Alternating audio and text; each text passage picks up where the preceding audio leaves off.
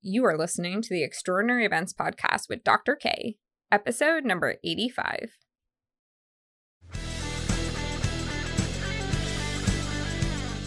Welcome to the Extraordinary Events Podcast, where we aim to educate, inspire, and empower individuals who wish to design transformational experiences. Now, your host, Event Education Champion, Dr. Kristin Malek.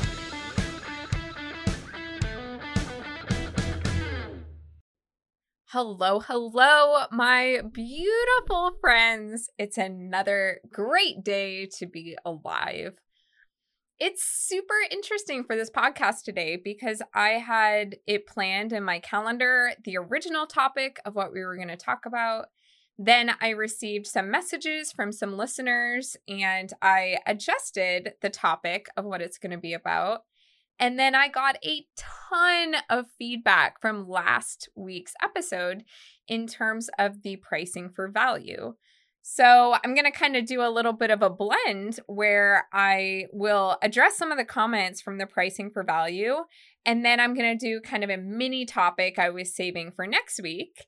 And then next week, I'll do the revised one for this week. And then the week after that, I'll do the one that I originally planned for.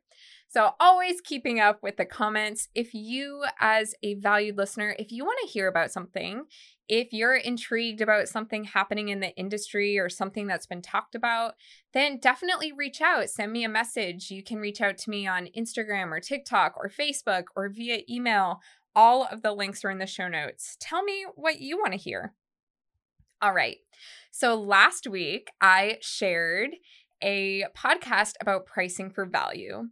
And it's funny because some people who listen to the podcast had reached out and said, wow, these are getting really passionate. And it's because I'm starting to talk about a lot of controversial things in our industry. I think in our industry, there's definitely an old school mindset and a new school mindset, and mindsets that are kind of in the middle. And they're all butting heads just a little bit. And I want to address those heads on because there's no right answer, but there are alternate ways of thinking about it. And I think that we could try those hats on and see how they fit. And if we don't like it, that's okay, but at least we could try that thought. So last week, I was talking about pricing for value. And depending on your purpose and your why, which you should always start with, what is your why? What is your purpose for having this event? Where does this event fit within the overall marketing and strategy plan for your organization, for whether it's an association or a corporation? Where does that event fit? And there was a big discussion about how COVID happened, a lot of online events became free because the purpose at that point was whether that's to extend reach or just to maintain visibility, a lot of things became free. But that wasn't always the best thing for those organizations, not just in terms of revenue, but because then the attendees or participants they maybe downgraded subconsciously that value within their mindset because it was free. I talk about this a lot in terms of students, and it's a little controversial. But the students today are way different than university students decades ago. A lot of the students today are working full time jobs within the industry to pay their bills and to get experience because that is necessary. And so maybe decades ago, students who came to university maybe focused exclusively on being a student, or maybe they had a part time job. Now, a lot of our college students, particularly within events or within hospitality or business, they have this incredible experience that they can list on their resume that will help them get a job.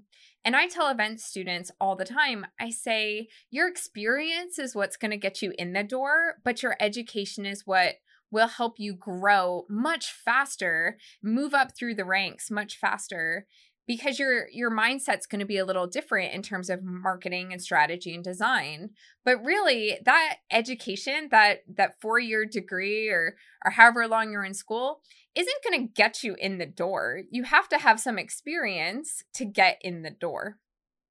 The reason why I'm talking about this is because students will list their experience on their resume And you have to list that in a very certain way, or else those that are hiring you are going to kind of subconsciously downgrade that experience. They're going to say, oh, well, you were a student, or oh, well, this was an internship. So all of a sudden, that experience is worth quote unquote less than what it would be if you weren't a student or if this wasn't labeled as an internship. And it's one of the things that drives me crazy as a faculty member because students have this incredible experience, more experience than non students have, but it's subconsciously downgraded in your mind because you're thinking that it's being more maybe handheld than those who aren't doing it as a student or as an internship. The same exact thing is happening in terms of value proposition. Just because an event is free or really inexpensive, subconsciously, maybe our participants and attendees are saying that the content or the value isn't as much as if they paid a lot of money for it. It's such a an interesting concept to actually think about that you're pricing for value. So, I talked a lot about this last week. If you haven't downloaded that episode, I highly, highly recommend downloading it. I'm super passionate in it because it's something that I'm kind of arguing for in one of my groups right now is that we need to charge money because th- that way the value in the mindset is there. I got this super interesting comment from Elias, Elias, I'm sorry if I'm saying that wrong, said, This is such an interesting point, Kristin. I um, was going to kind of argue this idea of more for less, as some users and clients see the price tag first, whereas a priori, they would lead to the conclusion that cheaper is better.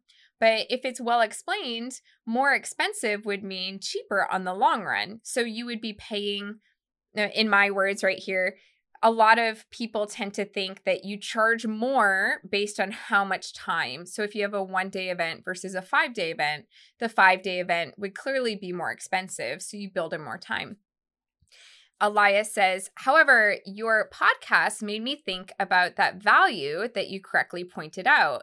If the company or organization can show that a longer time equals better value when positioning their event, it could lead to a higher aware awareness and sale con- yeah, sorry, I'm reading this, lead to a higher awareness and sale conversion from the potential attendee base. On the other hand, if the group fails to do so, um, prospective customers could see longer events as a value diminisher, thus negatively impacting the bottom line. It's so, so true.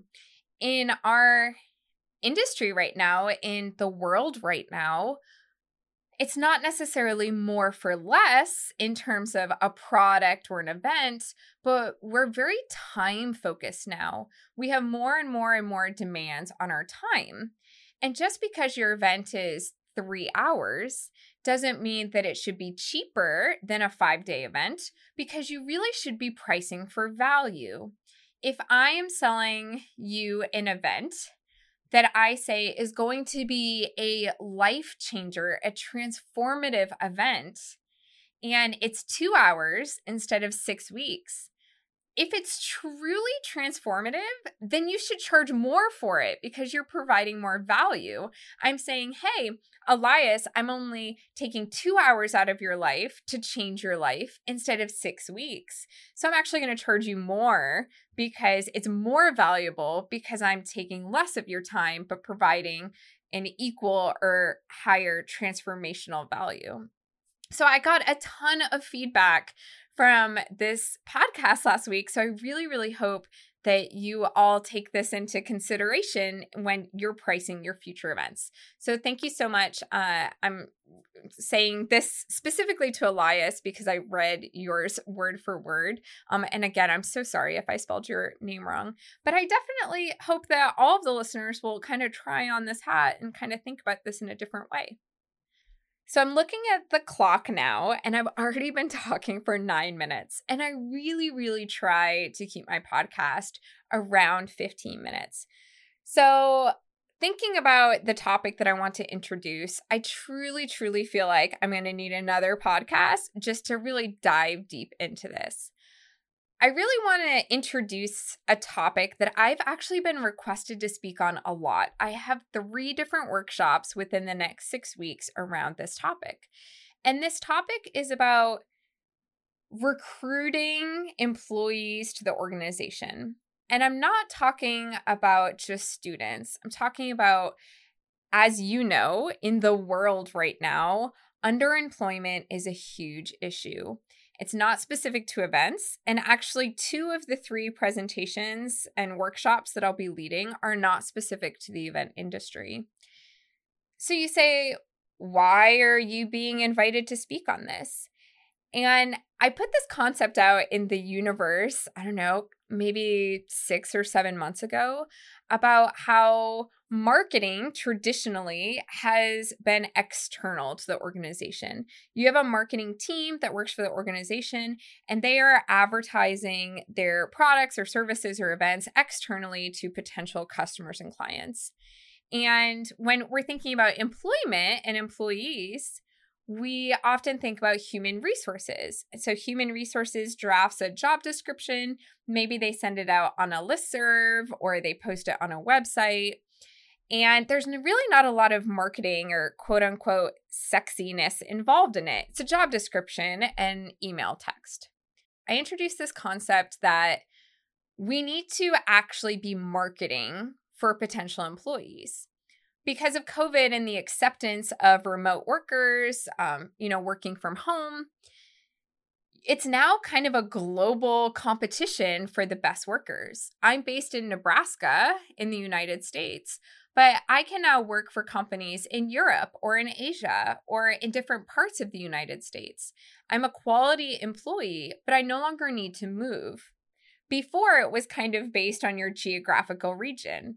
I love living where I'm living. I don't want to move to these expensive cities where it's super, super expensive in terms of cost of living. And so I was kind of kept within my geographical bubble. So I've been giving these workshops in terms of maybe your marketing team should be the one who's trying to recruit your potential attendees maybe focus human resources a little bit more in terms of onboarding once they they have accepted their offer their onboarding and the different processes internally you should almost have a separate marketing person marketing to these potential employees.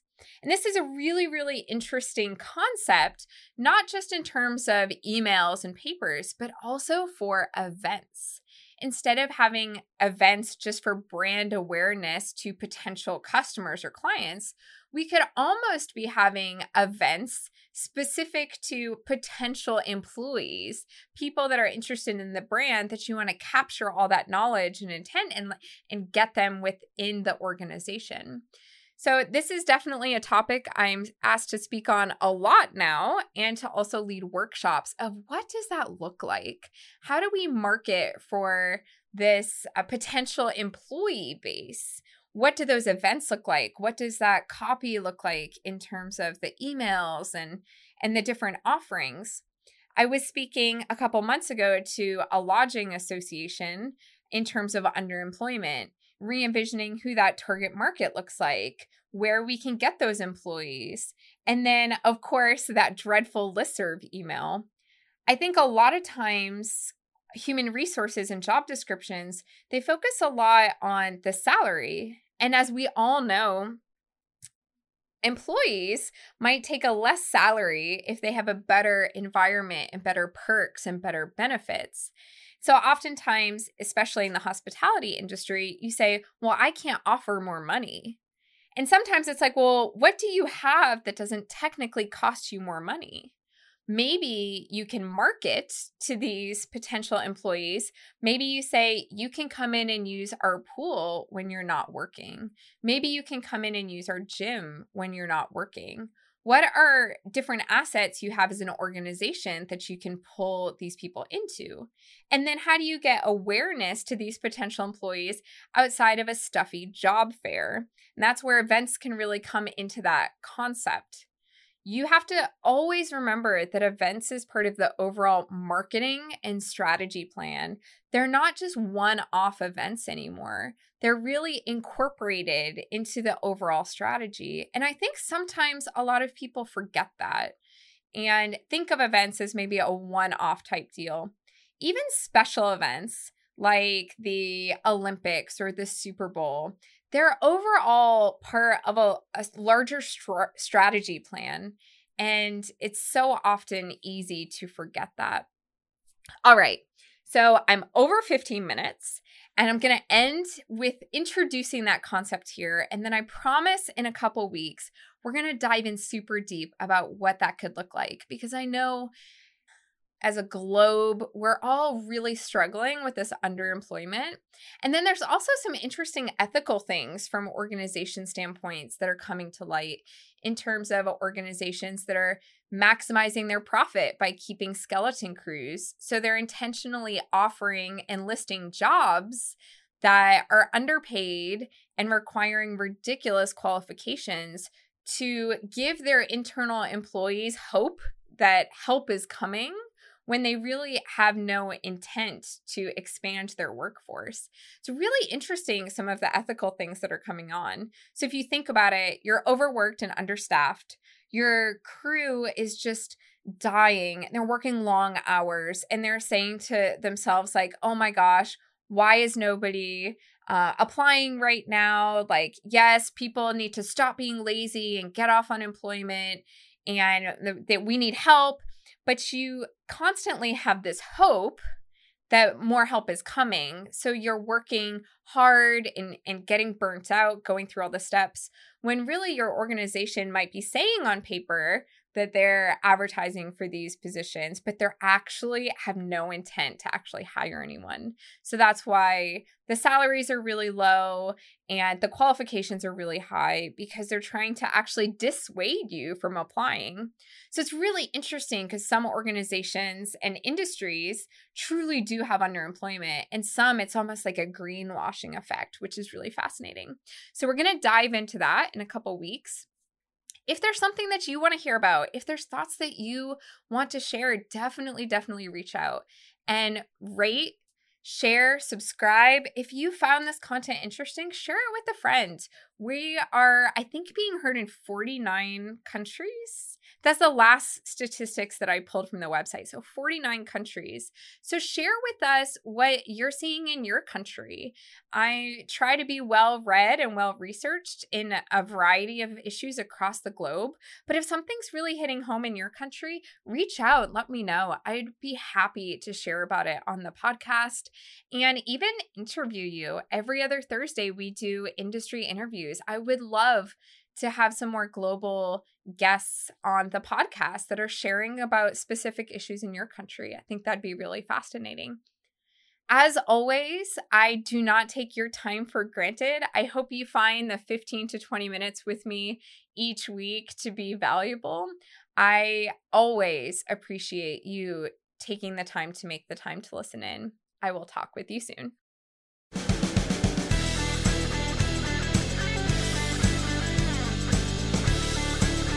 Thank you for listening to the Extraordinary Events Podcast. Stay tuned for our next episode.